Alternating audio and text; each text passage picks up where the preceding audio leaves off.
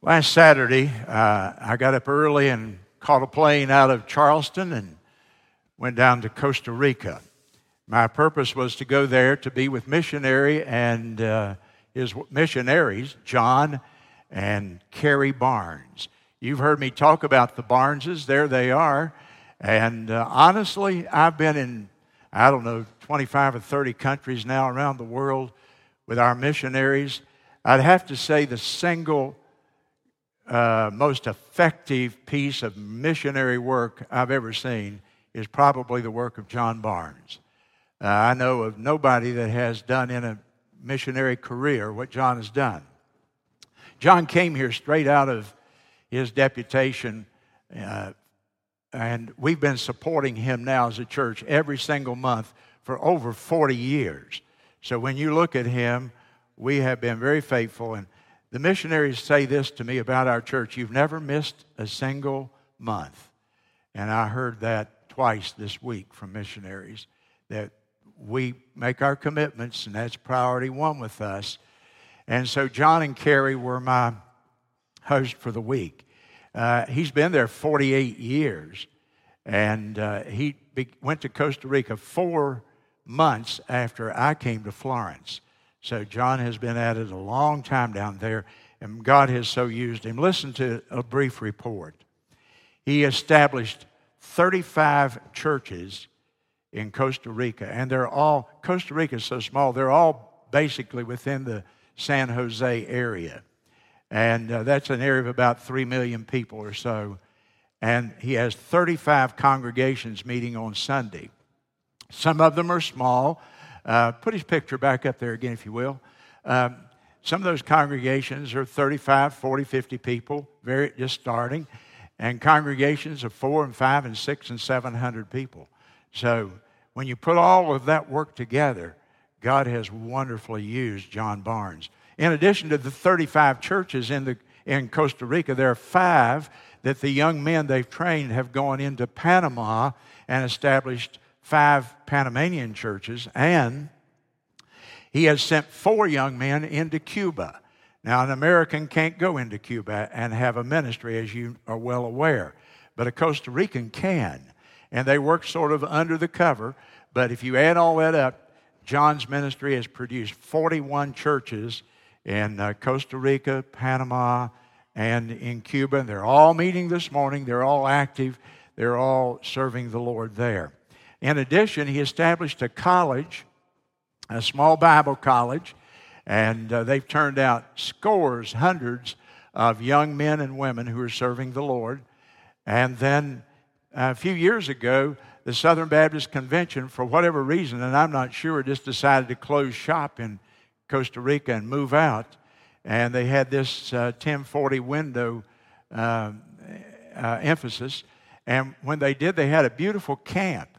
And they almost gave it to John. I think he paid $180,000 for it or something, came here and raised it. Last year in that summer camp, they had 13,000 young people go through that camp in June, July, and August. Every one of them being exposed, of course, to the gospel and Christian teaching. Now, that camp is where our young people stay when they go down there. And Chris here knows them. He's been down there so many times. They, everybody was saying to me, Say hello, Brother Chris. So, hello, Brother Chris, this morning from about 50 people in uh, Costa Rica. But uh, boy, what a work they've done. And we send that team of young people down there every year.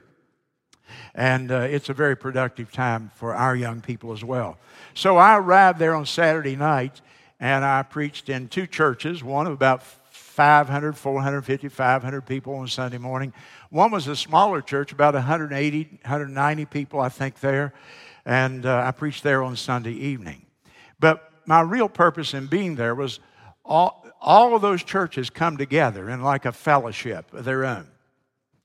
And they meet in the largest church's auditorium. It seats about a thousand people, and they have four rooms that they put large screens in and there's about 100 people in each of those rooms. And so they have quite a crowd of people, as many as they can accommodate at one time. Then they live stream it, and they, they couldn't even get all their people into um, one, one place because of the size. And I preached there Monday through Friday night. and had some extra sessions during the day with pastors and so on.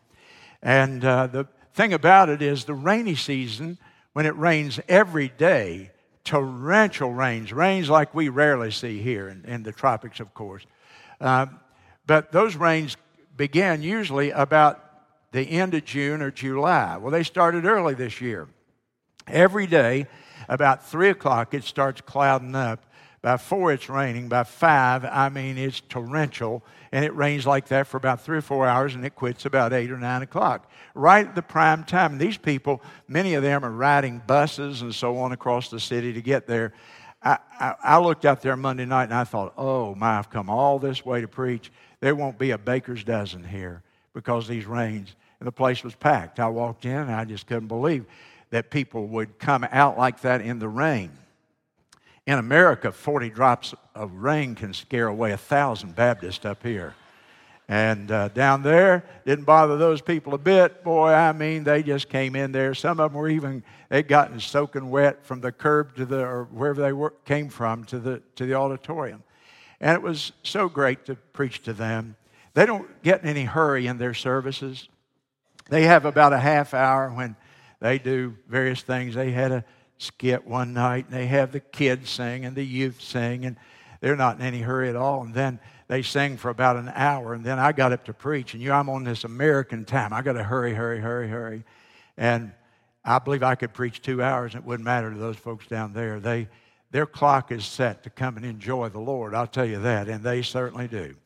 And they and, and John and I had talked on the phone. He said, "I'd like for you to come and preach on the Acts 2 church. You've told me about your thoughts on that. So I preached the entire series that I preached here over about six weeks. I preached it each night, one part of it.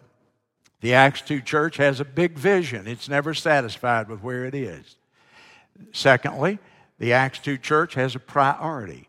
Prayer is numero uno. And number three, the Acts 2 church has power. And their power comes because the people seek and are filled with the Holy Spirit of God. He is their power source.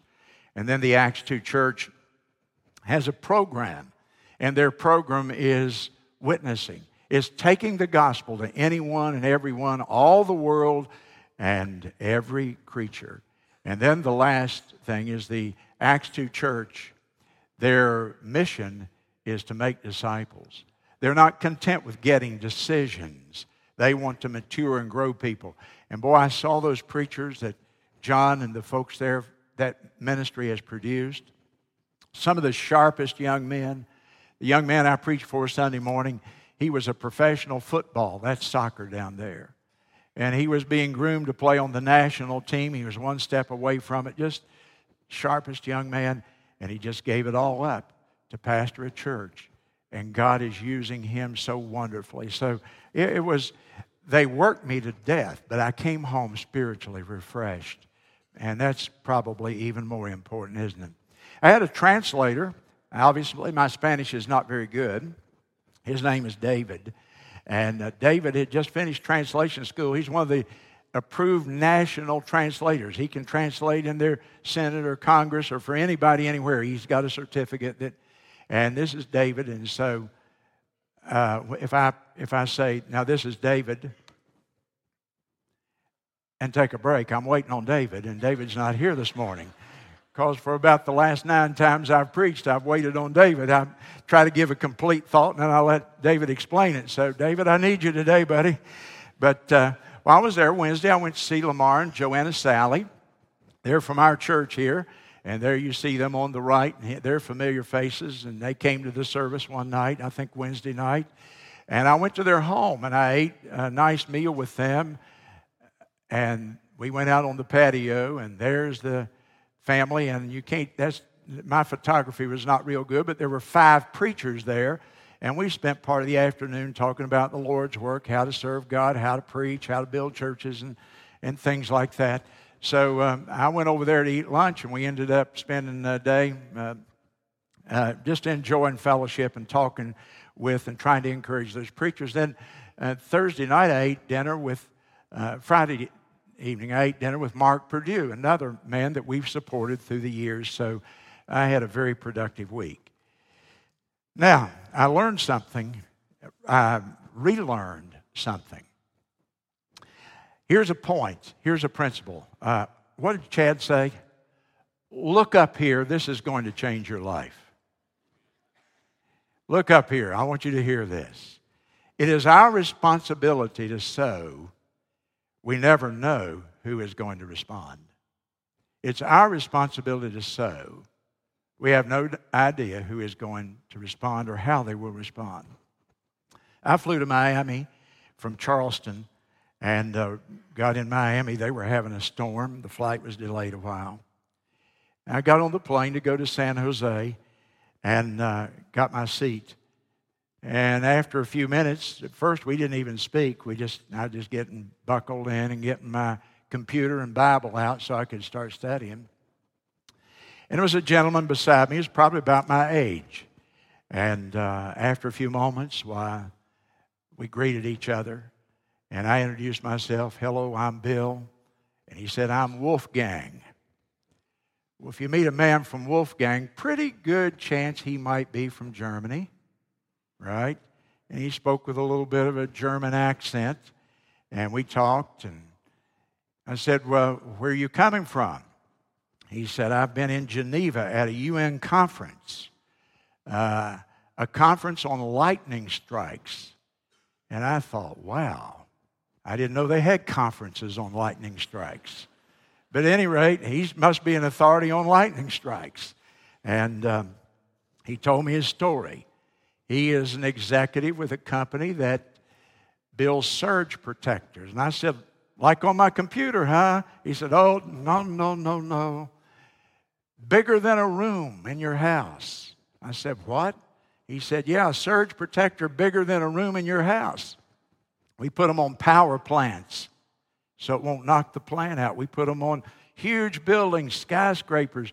We even have one on this airplane. It's not that big, but we build them for airplanes. And so I thought, wow, I'm in the presence of somebody that knows what they're doing here. And uh, he told me all about him. I asked him, I said, is it true that there could be an um, electronic, uh, what do they call those, electromagnetic pulse, EMP, and they'd shoot a rocket up and it'd knock the whole power system out in the United States. He said, That's a very real possibility. And you better pray it doesn't happen. And he told me all about electromagnetic fields. And so I'm somewhat of an authority today now on lightning strikes and electromagnetic, whatever they are, you know, and my little tutelage there on the airplane. And uh, we enjoyed our talk. We talked uh, nearly the whole time. I didn't get much work done. Wolfgang uh, was enjoying the trip. He ordered uh, some drinks about four or five times on the trip. When we landed in, in San Jose, Wolfgang had enjoyed that trip and was feeling a lot better than me. And uh, but we kept talking. I didn't drink that, you know, but I kept getting ginger ale. Wolfgang kept getting something else. And uh, I said to him, Well, what are you doing in Costa Rica? He said, My wife lives here. I'm married a Costa Rican and I'm going back for a while. I live in California part of the year and here part of the year. He said, What are you going for? I said, Ah. I thought you would never ask, Wolfgang. I am going, I'm going to Costa Rica to preach the gospel of Christ and to preach the Bible and to tell people about the Lord and to visit some missionaries down here. He didn't even act like he knew what that meant. And so I began to talk to this dear man. I never could get a, a, a way to get into him. I said, uh, uh, finally, I just said, Wolfgang, what do you know about God? And he said, I believe God is nature. And when I get stressed out or when I want to just relax and I just feel like I need to look into myself, I go out and I take a walk in the mountains down here. It's so beautiful. And I look at all the of nature and the trees. And that's God to me, Pastor. And I said, Well, Wolfgang, you know the very first verse of the Bible, you don't have to read very far. Genesis 1 1 says that there is an infinite, personal being who spoke and created that nature that you go out there and enjoy. Have you ever thought about that, Wolfgang? No, I've never thought about that. Do you have any spiritual background? Well, I, you know, I'm German. I was born in Germany right after the, at, in the war, and they baptized me. And that's the sum total of this dear man's uh, relationship or knowledge of God. And I tried to talk to him about the infinite personal God because that's where we have to start. You don't start with the gospel with a person who has no background, no foundation. You start with the most basic of all. There's an infinite and personal God. And so we talked. Boy, I, I just liked the guy. He was such a nice fellow. And we hit it off real well. He finally took a napkin and he wrote on it his phone number. He said, If you need anything while you're in Costa Rica, you call this number and I'll come. And uh, I'd love, I hope I'll meet you. And I said, Do you ever come to South Carolina? He said, Well, every now and then I have been to South Carolina. I go, they have a conference on lightning strikes and electromagnetic pulses and stuff like that. And I said, Where have you been? Well, I've been to Charleston and I've been to Myrtle Beach. He had trouble saying it, but Myrtle Beach. And I said, Well, the next time you come, you call me. I'm nearby, and uh, I'll buy you dinner for you. And so we just hit it off. We get to, to San Jose. We go to get our baggage. He said, My wife will be here. I want you to meet her. Her name is Edel. And I said, Okay. Well, I got there, and he introduced me to Edel. And she hugs me. We stand there and talk a while. He gets his camera and we take a selfie, all three of us. and uh, we're just having a, a good time. In walks John Barnes to the baggage claim. He meets him. He tells him, Well, this man's going to preach for us this week. Uh, over at so and so, and he pronounced the name of the place. And Edel said, Well, I was born in that community. I was born in that community. I know right where that church is, sure. And uh, John invited her. Not, I didn't think there'd be anything more come of it.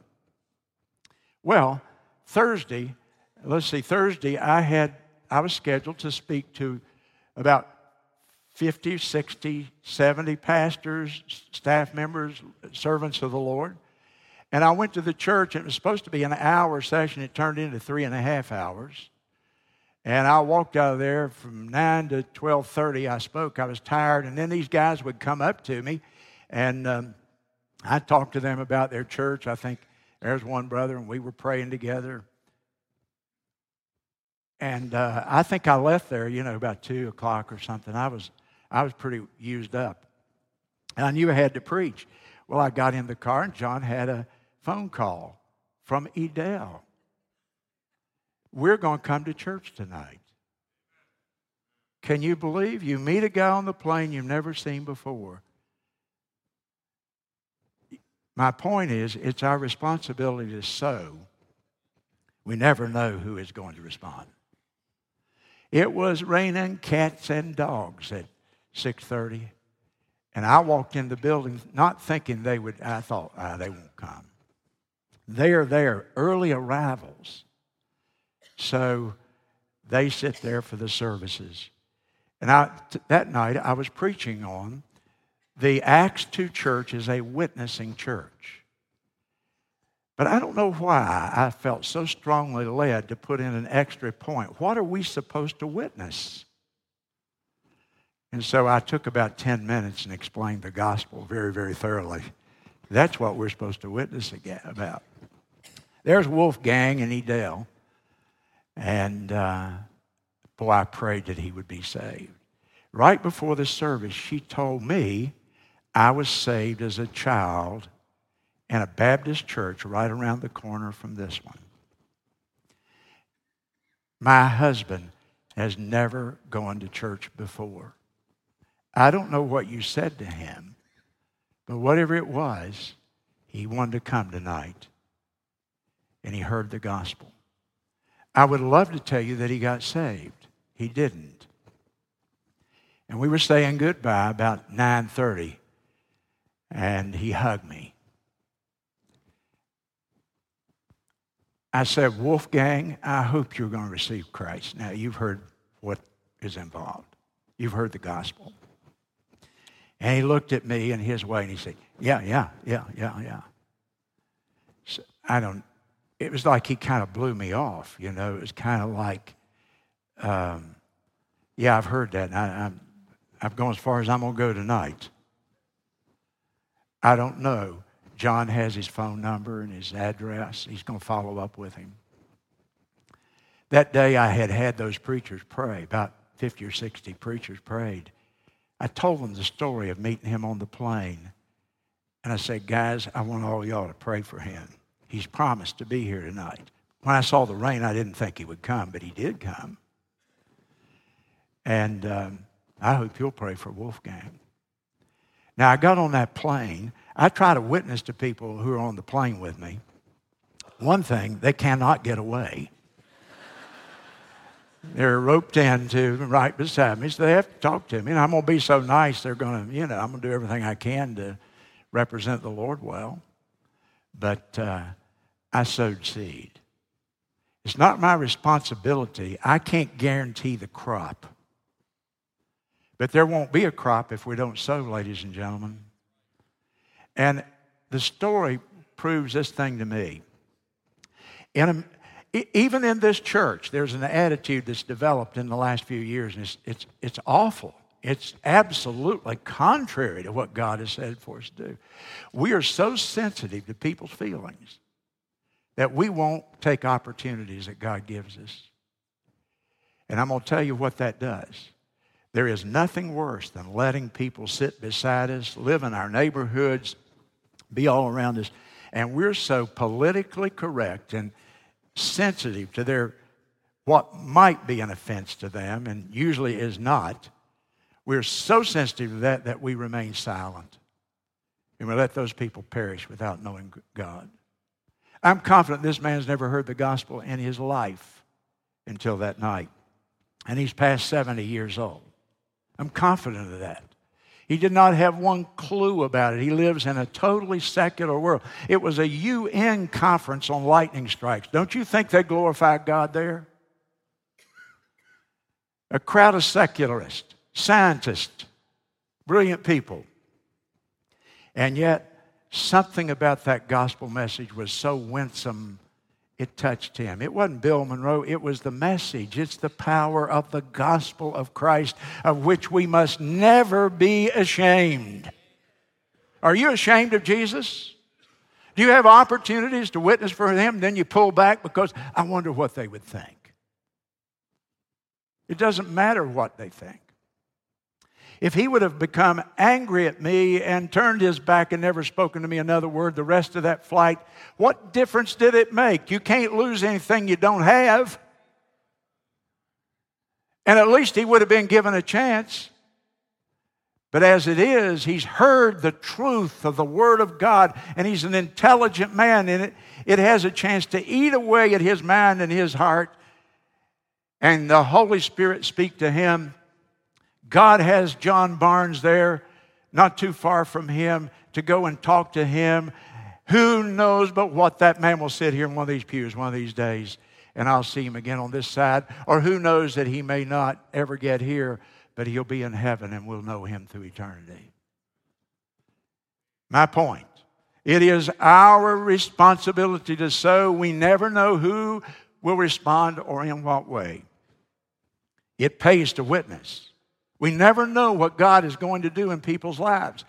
Who would have thought you could meet a stranger on an airplane and four days later, a man who is a total secularist would walk into a Baptist church in Costa Rica? But he won't if, I'm, if I had been silent. Mark Cahill said it better than it's ever been said. Witnessing is not a presentation, it is a conversation. When we start presenting, we become salesmen. We control people, and they resent it often. But when we just talk to people about their needs and out of our heart, but we know we're going to get to the gospel, When we do that, God can use that. I walked off of that plane thinking I didn't accomplish a thing with this man because I never even got to the full plan of salvation. I was trying to establish with him that there is a God. That's about as basic as you can get. I gave him the arguments for the existence of God.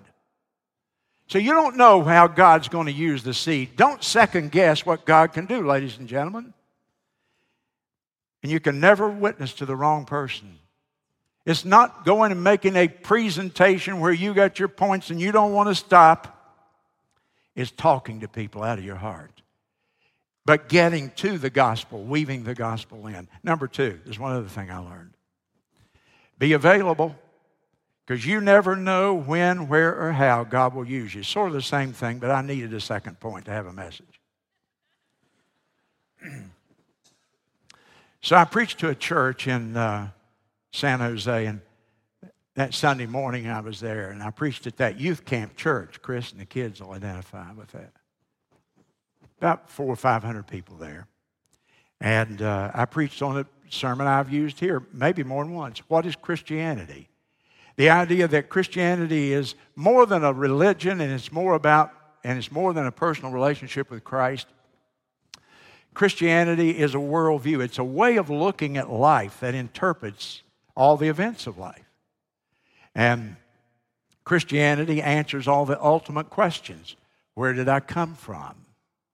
Who am I? What is my purpose while I'm here? Where am I going when what's on the other side? It deals the ultimate deepest questions of human experience. It answers them. I preached on that. Sort of an apologetic message. I was standing at the front talking to various people who had come up and speaking through John, who was interpreting for me. And a family walked up, and I could tell they were Americans the way they looked and, and, and so on. They, they just stood out as Americans. And the man came over and said, Hello, Pastor. I'm so and so. I'm from Denver, Colorado. We're on vacation here. And I chatted with him. What do you do? He said, I'm a I just retired a few weeks ago from the Denver police force. I worked undercover in narcotics and all the bad. He said later to me, I've seen a lot of nasty stuff. And I retired. I have a bad case right now of PTSD.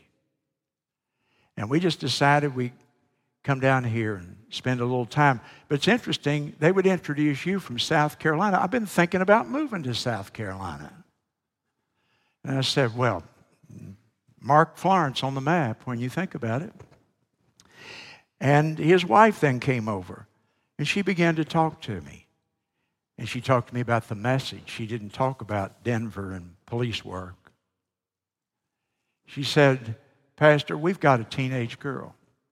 She's a senior. We homeschooled her to try to teach her God's Word until she was a senior through her 11th grade. And she had friends, and they were all putting the pressure on us to let her go to a public school. It was supposed to be an outstanding public school. It's a charter school in Denver.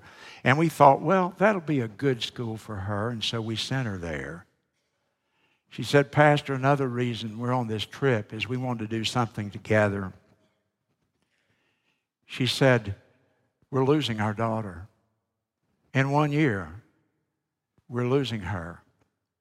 She has bought into this whole new worldview, this atheism and skepticism and unbelief. She got it at that school. It's a good school educationally in some ways, but boy, she's got some teachers there that are anti Christian. And she said she's questioning everything, everything we have ever taught her. She's asking us questions about it. And she's telling us, I don't know if I believe the Bible anymore. I don't know if there's a God. She just went on and on. And she said, I know why we came to Costa Rica. For me to hear that message. Because the very questions you answered, my daughter has been asking. Where did we come from? What is the purpose of life? where what's on the other side, what will happen when we die. Is there a God? Those ultimate questions, those are exactly what my daughter is asking us. And you helped us so much today and you encouraged us. She began to get emotional. I've never seen the people. Denver, Colorado. I'm in Costa Rica. They're in Costa Rica. Do you not see the hand of providence of God guiding people to hear a message that was the exact message that they're dealing with in their family right now? Again, I want to take me out of it as much as I can. I'm just a pawn on the board that God, I allow God to use me. If it would have been you, you could have told her the same things.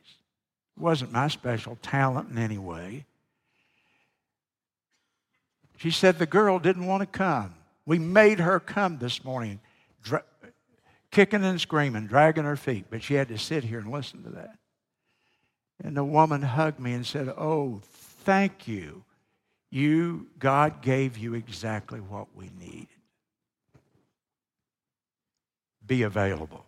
You never know when or where or how God will use you. Now I've got just a few minutes. Open your Bible. That was the introduction. Now, the text today the book of Acts, chapter 5. Acts chapter number 5 and verse 14. And believers were the more added to the Lord, multitudes both of men and women, insomuch that they brought the sick into the streets, laid them on beds and couches the power of God so great at that time that the, at, that the shadow of Peter passing over those people would bring healing to them. There came also a multitude out of the cities round about to Jerusalem, bringing sick folks with them, which were vexed with unclean spirits, and they were healed, every one. And the religious establishment re- reacts, the religious swamp then the high priest rose up, and all they that were with him, which is the sect of the Sadducees. They were filled with indignation, anger. They laid their hands on the apostles and put them in the common prison. But the angel of the Lord by night opened the prison doors and brought them out, the apostles, and said to them, Go, stand and speak in the temple in a public square to the people all the words of this life. When they heard that, they entered the temple early in the morning and they taught. But the high priest came, and they that were with him, and they called the council together, and all the senate of the children of Israel, and sent to the prison to have them brought. And the officials went into the prison and found them not, saying, The prison truly found we shut with all safety, and the keepers standing without before the doors. But when we had opened the doors, we found no man within. They didn't know that they'd been miraculously uh, delivered by the angel. When the high priest and the captain of the temple and the, and the chief priest heard these things, they doubted of them whereunto this would grow. They said, Oh my, something has started here we can't control. then came one and told them, saying, Behold, the men who you put in prison are standing over there in the temple right now teaching the people. And then went the captain with the officers and brought them without violence, for they feared the people lest they would have been stoned. And when they had brought them, they set them before the council. And the high priest asked them, saying, Did not we clearly command you that you should not teach in this name? And behold, you have filled Jerusalem with your doctrine. Everywhere we go in this town, you folks are there witnessing and teaching and preaching and speaking to people, conversing with people. You have filled the city with your doctrine. That's our theme. That's what the scoreboard's about. And tomorrow night we start. And uh, we're going to get gather here for a few moments at 6:30. We're going to let people pick out a card that has a street name on it, and they take that street and they commit to knocking on every door on that street. If the people are home, we have a conversation, not a presentation. We invite them to our church and we give them a bag full of seed. Sowers have seed. And the seed, we got about 25,000 seed packets. And it has the book of John and Romans. So you're putting the scripture into that home. And we're putting the Romans plan, the Romans map to heaven into that home. And we're putting a nice, colorful brochure. It tells them about all the wonderful programs that our church offers to families. And you're giving a little brochure. It tells them if they would like to enroll their children in a Christian school environment. And that's all, that all came from that passage of Scripture, that whole strategy, that plan, that concept. Go over to Acts chapter 20 with me, if you will, please, quickly. If you think this is not a biblical methodology, Acts chapter 20, verse 20. The Apostle Paul said, well, let's back up to verse 19. He said, I've been serving the Lord with all humility of mind and with many tears and temptations, which befell me by the lying in wait of the Jews. I kept back nothing which was profitable unto you, but I have showed you and I have taught you publicly and from, say it with me, house to house. Paul did the same thing, filling the cities with the gospel of Christ. And so the Jehovah's Witnesses do it. And the Baptists said, uh, oh, we'll quit doing it because they do it. And the Mormons do it, but we quit doing it because they do it. But it's good biblical methodology. Oh, I'm afraid somebody opened the door I know and I'd be embarrassed. They'd think I'm a fanatic. They'd think I'm a nut. Well, I know people think I'm a nut, but I'm screwed on the right bolt. I'll tell you that. And my point is this we can't let the fear of people drive our lives and control us and inform us. My soul. Look at the world out there. The people in charge of it haven't done such a very good job, I'll tell you. And so here we have God's solution and we have hope the hope of the gospel of Christ. And so we just knock on doors, be so nice to people that they think they've met an angel Invite them, hand them the seed packet if they're not home, hang it on the doorknob, and leave. That, anybody can do that. Is it effective? Oh, we've convinced ourselves you can't do that anymore. I heard a man in this church. I don't know if he's here this morning or not. I don't want to look now. He said, I don't want anybody bothering me when I'm at home. So what he meant was just, just let the whole town go to hell because we don't want to be bothered. That's really great rationale, isn't it? Hmm. I don't want to be bothered at home either. But boy, if I were lost and had no hope, I might be very thankful that somebody would care enough for my soul. That they would knock on the door, not be obtrusive, be so nice and kind to them, hand them a bag of material that would invite me to a church that is distinctive for the gospel of Christ. Is it effective? Oh, everybody else thinks it is, but the church is.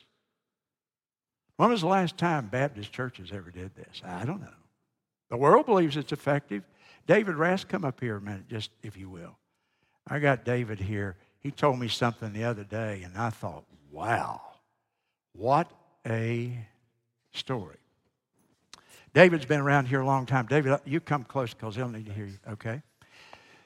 David's been around here since he was just a young pup. He was a teenager when you came here, I guess, weren't you? College yeah. man. Yeah. And David, for years, was a pharmaceutical salesman, and then he decided to go into the financial services industry, and he's taken a position with Edward Jones.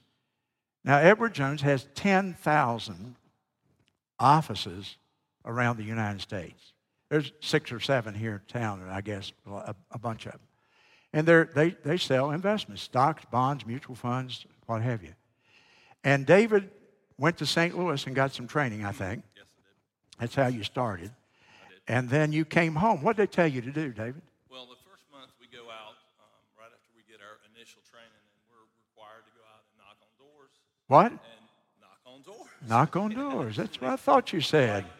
Actually, knocked on a lot of doors. Uh, I knocked on around 500 doors over the course of a month. I knocked on some of your doors, I'm pretty sure. And um, we were required to meet about, uh, come back with about 300 names. So. so you knocked on hundreds of doors. Since then, you've knocked on even more. Oh, yes, it's part of what we do. And the idea is if you knock on enough doors, it's effective enough that somebody is going to respond. Right. You know, my, my first clients were uh, people that I met face to face at doors. It's an extremely personal uh, thing that we do with people with their finance. So, as an individual investor, we want to meet them at their at their homes. That's the only way to really do it. And so they actually assign you a quota in order to qualify to open your office. Mm-hmm. Amen. Wonderful. Well, David, thank you. I wanted that testimony. No, well, I, Monday, I guess. I'll tell you though, when David told me, I said, What are you doing, David? Because I knew he's getting his office going. He said, I'm knocking on doors. They require me to knock on enough doors that I'll find at least 300 people who show interest. Now, the church doesn't believe on doing that. Oh, we don't want to hurt anybody's feelings. But the people who want, who want to make money, they don't mind doing it. Have I made my case? Have I made my case? Yeah, I sure have. The cults do it, business does it, all the politicians do it. How do you get to people? And that's the task of the church. How do we get our message to people? They're not going to come here they're not just they're not going to just drive by the church and get under conviction and come here. They must be sought and they must be brought and they must be taught. And to the degree we do that, we're like the Acts 2 church, and to the degree that we don't, we're not. It's that simple. What are our options in this world where skepticism and atheism reign? We don't have any options, folks, and we need you to do it. If you've never done it before, we'll send you with somebody. But we can't we can't ignore the multitudes of people that live in our area and run church. The average home in Florence this morning, people are still indoors, or they've gone somewhere to the lake or something. The car hasn't moved down the driveway. And we meet here every week. It's not like that for everyone.